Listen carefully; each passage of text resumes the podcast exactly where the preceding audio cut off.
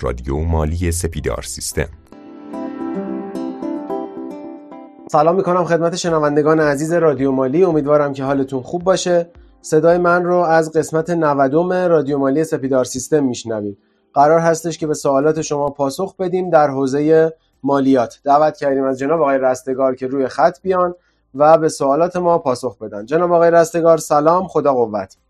سلام و عرض ادب دارم خدمت شما. امیدوارم حالتون عالی باشه. ایشالله برنامه‌ای باشه که به اکثر سوالای دوستان به صورت مفید و کاربردی جواب بدیم. در خدمتم ممنونم از شما. بریم سراغ سوال اول. جناب آقای محمد رضا رشیدپور این سوال رو برای ما ارسال کردن. نوشتن که با سلام شرکتی تعدادی بازاریاب داره که تراکنشی که بازاریاب ها دارن همون روز شرکت باشون تصویه حساب می‌کنه.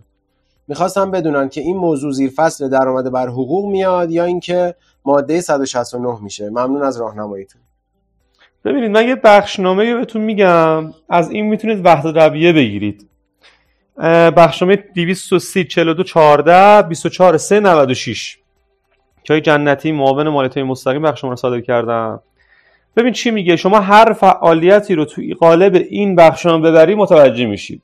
میگه یک چون موضوع مهمه مده توضیح بدم. یک پرداخت هایی که وفق قانون کار. و سایر قوانین موضوعه به اشخاص حقیقی که به صورت مستمر در خدمت شخص دیگری به امر مشاوره حالا این تو این بخش مشاوره رو گفته ولی شما می‌تونید مثلا بازاریابی جا به جاش بذارید. صورت میپذیرد به عنوان حقوق محسوب و تابع مقررات فصل مالی بر درآمد حقوقه. پس اینجا گفته یک مستمر بودن مهمه. دو مطابق قانون کار باشه. اما حالت دوم این بخشنامه چی میگه؟ میگه پرداخت هایی که به اشخاص حقیقی بابت حق المشاوره حالا بازم میگم حق المشاوره اینجا ما می‌تونیم فعالیت دیگر رو جایگزین بکنیم.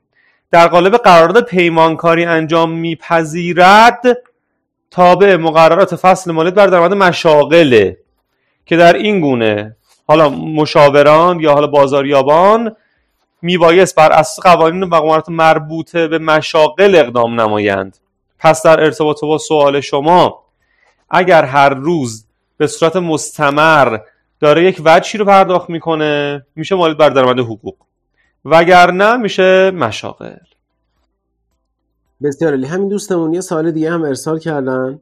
نوشتن که سوال بنده اینه که یک فرد حقوقی می‌خواد با چند نفر که واسطه هستن همکاری کنه و اونها رو در یک سایت فروشگاهی کنار همدیگه جمع بکنه و درصدی رو از فروش شرکت و مابقی پول رو به افراد واسط پرداخت بکنه. و اون افراد نه جواز کسب داشته باشن نه شرکت باشن. مالیات این مجموعه چطوری محاسبه میشه؟ این رو هم گفته که این شرکت فقط کار فروش داره. منظورشون از اینکه مالیاتش حساب میشه مالیات شرکت منظورشون؟ من نمی‌دونم یا مالیات اون اشخاص؟ بله بله. مالیات شرکت که هرچی سود بکنه طبق ماده 105 25 درصدش میشه مالیات دیگه. خب این خیلی واضحه مثل بقیه است. یعنی من شاید من متوجه سوالشون نمیشم. ببین شرکت وقتی که هر فعالیتی بکنه و سود بکنه 25 درصدش مالیاته.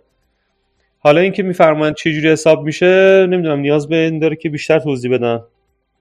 حالا اگر که غیر از این بوده منظورشون دوباره برای ما ارسال می‌کنن سوالشون رو. بریم سراغ سوال بعدی. جناب آقای حسین جاویدی نوشتن که با سلام شرکت ما تولید کننده مایع ضد عفونی کننده دست در بطری 120 میلی گرم است. آیا محصول فوق در هنگام فروش به داروخونه ها مشمول اخذ ارزش افزوده میشه یا خیر؟ ببینید نه خیر. ماده 12 ارزش افزوده همون قصد صدر اولش رو بخونید نوشته که دیگه هم وارداتش هم ارزش اینا از مصادیق معافیته. اینا معاف هستن. بسیار عالی. بریم سراغ سوال بعدی. سرکار خانم سمیرا صادقی. نوشتن که با سلام ممنون میشم به دو تا سوال من پاسخ بدید. سوال اولشون این شکلی هستش که تفاوت مشارکت مدنی با تعاونی چیست؟ ببین مشارکت مدنی یعنی چند نفر به صورت حقیقی. الان من و آقای مزید آبادی و آقای ابوالحسنی توافق می‌رسیم میریم یه مغازه می‌زنیم واسه خودمون. خب؟ و میگیم آقا نسبت سرمایه هر کی آورده اینقدر هر کی سود ببره. اما تعاونی این اصلا کلا داستانش فهم می‌کنه. ما یه قانونی داریم به اسم قانون بخش تعاونی اقتصاد جمهوری اسلامی ایران که تاریخ تصویبش هم 13 6 سال 70 خب؟ اینجا تعاونی رو گفته اولا تعاونی فقط شخص حقوقیه. بعدش هم اگر تو قالب این قانون باشد ما بهش میگیم تعاونی. پس کلا داستانشون با هم فرق می‌کنه. و خدمت انور شما عرض شود که من پیشنهاد بهتون می‌کنم. این دوستمون که این سوال پرسیدن این قانون رو برم بخونن. سرچ کنم براشون سایت مجلس میاد. می‌تونم بخونم. پس اصلی ترین تفاوتشون تو حقیقی حقوقی بودنشونه و اینکه قانون بخش تعاون رو باید رعایت بکنه اون تعاونی. حتما تا بهش تعاونی بگیم. خب بریم سراغ سوال دوم سرکار خانم صادقی. نوشتن که بنا به تبصره چهار ماده 105 قانون مالیات های مستقیم سود سهام و یا سهم و شرکه دریافتی از شرکت های سرمایه پذیر از مالیات معاف هستند. پس چطور؟ اگر به فرض وزارتخانه ای سهام شرکتی را خریداری کند و سود نماید بایستی از بابت سود آن بنا به تبصره یک ماده دو قانون مالیات مستقیم مالیات پرداخت کنند نه خیر این به تبصره که ماده دو اصلا ربطی نداره. این تو منبع معافه. یعنی تو این حالت هم معاف هستش. چون مالیات تو منبع پرداخت شده و به خاطر همین تبصره 4 ماده 105 در هر حالتی معافیت داره.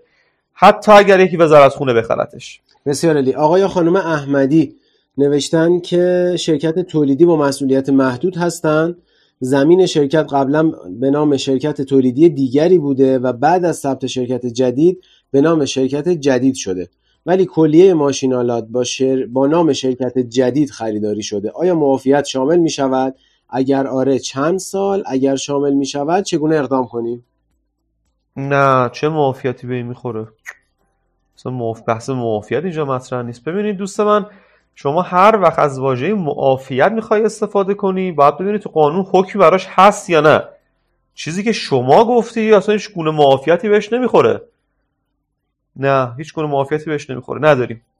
بسیار عالی. دوست دیگه خواستن که درباره اظهارنامه مالیاتی سال 99 صحبت بکنیم که من قول رو از آقای رستگار می‌گیرم.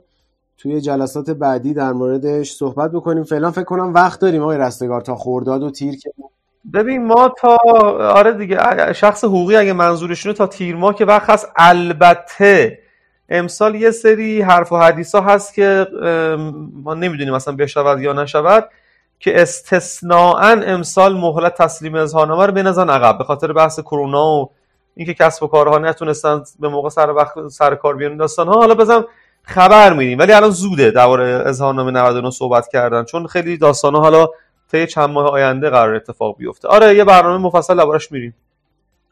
خیلی هم خوب. جناب آقای فرهاد اکبری نوشتن که با سلام و احترام خدمت تمام زحمتکشان رادیو مالی می‌خواستم پیشنهاد بدم در صورت امکان در مورد صفر تا صد معاملات فصلی همینطور نکات و مشمولین و جرایم یک پادکست اختصاص بدیم که خیلی نیاز هست.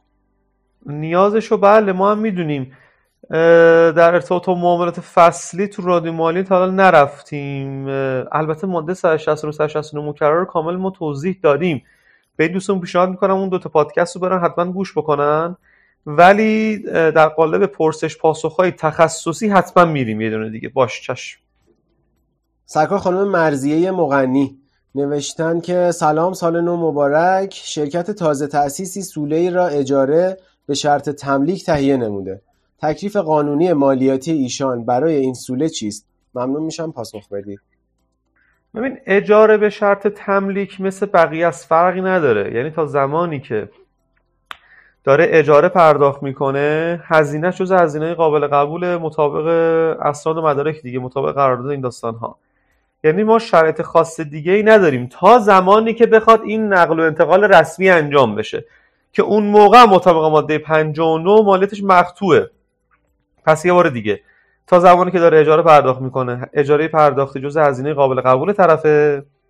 در زمان نقل و انتقال مالیاتش مقطوعه. ماده 59 اگر که ملک فقط مسکونی باشد فقط 5 درصد ارزش معاملاتی برای مالیات نقل و انتقال. اگر اداری و تجاری باشد علاوه بر 5 درصد دو درصد هم به عنوان سرقفلی مالیات سرقفلی می‌گیرن ازش. همین. خیلی هم عالی. جناب آقای عرفان بابایی گفتن که با عرض سلام و تشکر ویژه بابت برنامه خوبتون اگه امکانش هست در مورد بخشودگی های مالیاتی عملکرد و ارزش افزوده در سال 98 نیز توضیحاتی ارائه بدید. ببین چون ما چندین بخشنامه در ارتباط با بخش داشتیم آقای مزدوادی از شما خواهش می‌کنم اینو بنویسید و ما یه پادکست سوارش بریم. چون بخشودگی سال 98 طی چندین بخشنامه صادر شد حتما ما یه پادکست فکر کنم 20 25 دقیقه دربارش خواهیم داشت که این دوستمونم چون من اگه یه چیزی بگم خیلی از موازش میمونه. اینو بنویسین که ما یه پادکست فکر می‌کنم پادکست های بعدی اون تو اولویت بذاریم. دربارش بریم حتما. چشم. باشه چشم. بروی چشم. خب. جناب آقای مسعود ابراهیم نژاد آیا جانبازان و ایثارگران بازنشسته و غیر بازنشسته با هر درصد جانبازی که در دانشگاه ها به عنوان حق و تدریس تدریس می‌کنند آیا از مالیات معاف هستند یا خیر؟ اگر آره بنا به کدوم ماده؟ ببین مال جان بازا اینا ماده 91 هن دیگه. اینا کلا معافن. یعنی حتی اگر حق و تدریس تو دانشگاه تدریس بکنن یا از, ما از منبع مالیات در درآمد حقوق معافن. مطابق ماده 91 پس اگر سوال واسه میاد که آقا اگر طرف جانباز باشه یا ایثارگر باشه این چجوریه اینا کلا از منبع مالیات بر درآمد حقوق معافن. پس اون بحث تبصر یک تبصر یک و دو ماده 86 هم اینا بهشون نمی‌خوره. پس معافن. بسیار عالی. جناب آقای امین جودت نوشتن که با سلام و قدردانی از شما سوالم در مورد مالیات بر نقل و انتقال ملک هست. چون از کسانی که ملکی رو فروختن سوال کردم همچین مبلغ 5 درصدی رو بابت مالیات پرداخت نکردن.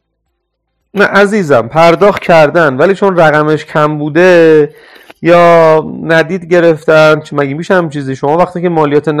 وقتی میگه ملکی رو می‌خوای مسکونی حالا چون سوالشون در تو 5 درصد بود مثلا مسکونی رو می‌خوای نقل و انتقال بدی تا اصلا اون رو پرداخت نکنی اصلا نقل و انتقالی انجام نمی‌شود. ولی چون میگم مبلغش خیلی پایینه احتمالا دوستان یا حالا متوجه نشدن یا حالا مگه میشم چیزی؟ پرداخت شده قربونت برم. سوال بعدی سرکار خانم لاوینی. آیا جریمه وامی که به صورت مشارکت مدنی بوده و در سال 93 این وام اخذ شده هزینه های مالی آن برای عملکرد سال 97 به عنوان هزینه قابل قبول مالیاتی هست یا خیر؟ بند 18 ماده 148 قبل از سال 95 جریمه بانکی رو به عنوان هزینه قابل قبول نمیشناخت. چون مثال ایشون 93 گفتین دیگه درسته؟ بله بله بله. چون 93 هستش قبل 95 هستش نه خیر. هزینهش به عنوان هزینه قابل قبول نیست. جناب آقای ابراهیم هاشمپور با سلام و احترام ضمن تشکر خسته نباشید به تیم عالی سپیدار سیستم می‌خواستم اگر برای شما مقدور هست نکات مالیاتی بودجه 99 رو حلاجی بکنید. ما تا اونجایی که ذهنم یاری می‌کنه تاریخ 24 فروردین ماه یه لایوی رو با جناب آقای رستگار ضبط کردیم که ویدیوش قابل دسترسی هستش. از طریق اینستاگرام سپیدار پیگیری بکنید توی اون لایو سعی کردیم به مدت یک ساعت هم هستش حدودا سعی کردیم که کلیات بودجه 99 رو از نگاه مالیات البته بررسی بکنیم. حتما به اون لایو مراجعه بکنید فکر کنم پاسختون رو بگیرید. سرکار خانم مرزی مغنی. نوشتن که با اهدای سلام استاد رستگار عزیز از مطالب کاربردی و مباحث زیبای مالیاتی که عنوان کردید بسیار سپاسگزارم. رادیو مالی عزیز و پرسنل زحمتکش سپیدار سیستم. بی نهایت ممنونم. ما هم ممنونم از شما سرکار خانم. بسیار لطف داشتید به ما. خب دوست دیگه ای با نام آقا مهدی. نوشتن که با سلام و خسته نباشید خدمت برادر مزید آبادی. من هم سلام عرض می‌کنم خدمت شما. حدودا 25 تا سوال دارم که دستبندی کردمشون تایپشون کردم. چجوری می‌تونم این سوالات رو به دستتون برسونم؟ والا 25 تا سوال رو که قاعدتا ما نمی‌تونیم اینجا جواب بدیم.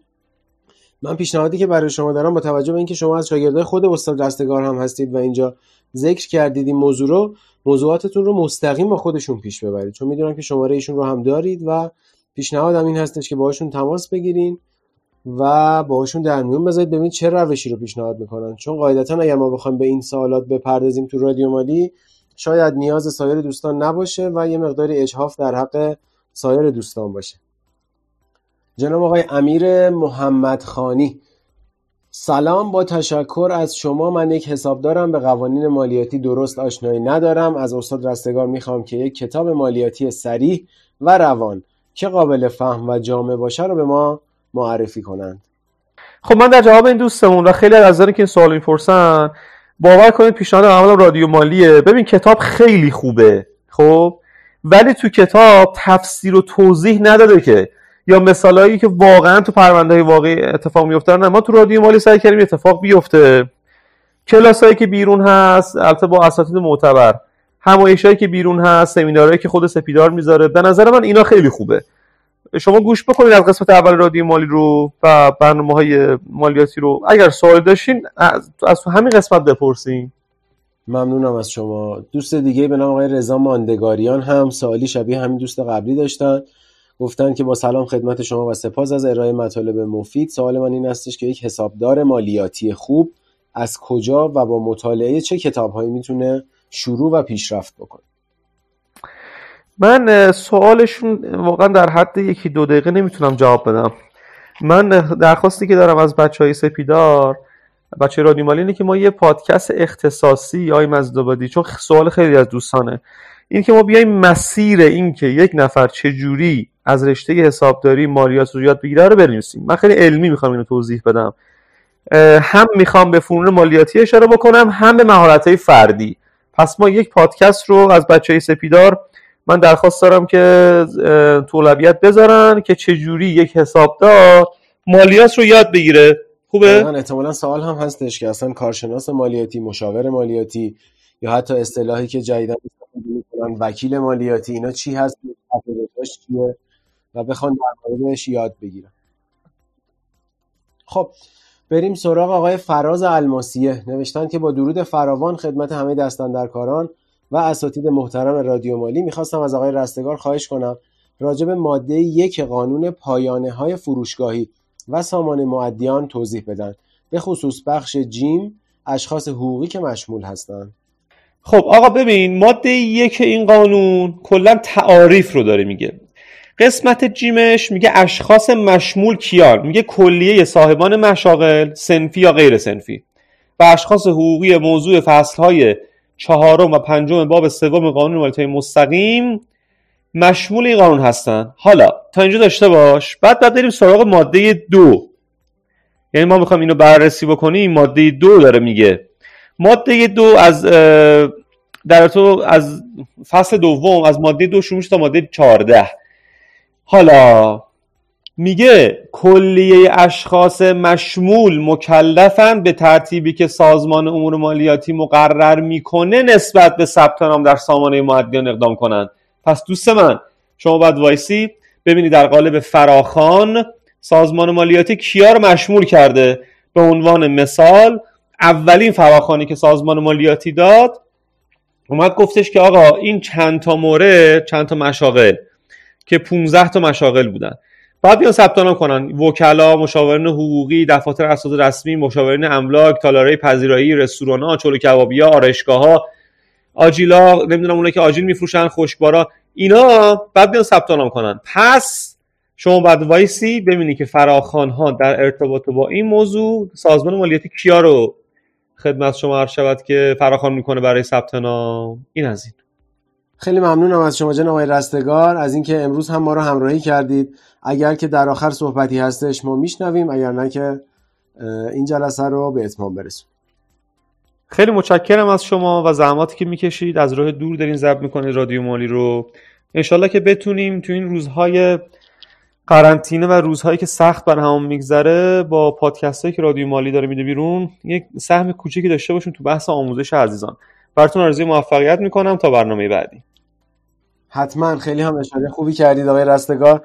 ایشالله که تونسته باشیم حداقل یه کار کوچیکی برای مخاطبای عزیزمون انجام داده باشیم. ممنون از اینکه رادیو مالی سپیدار سیستم رو دنبال می‌کنید. تا قسمت بعدی خداوند یار و نگهدارتون.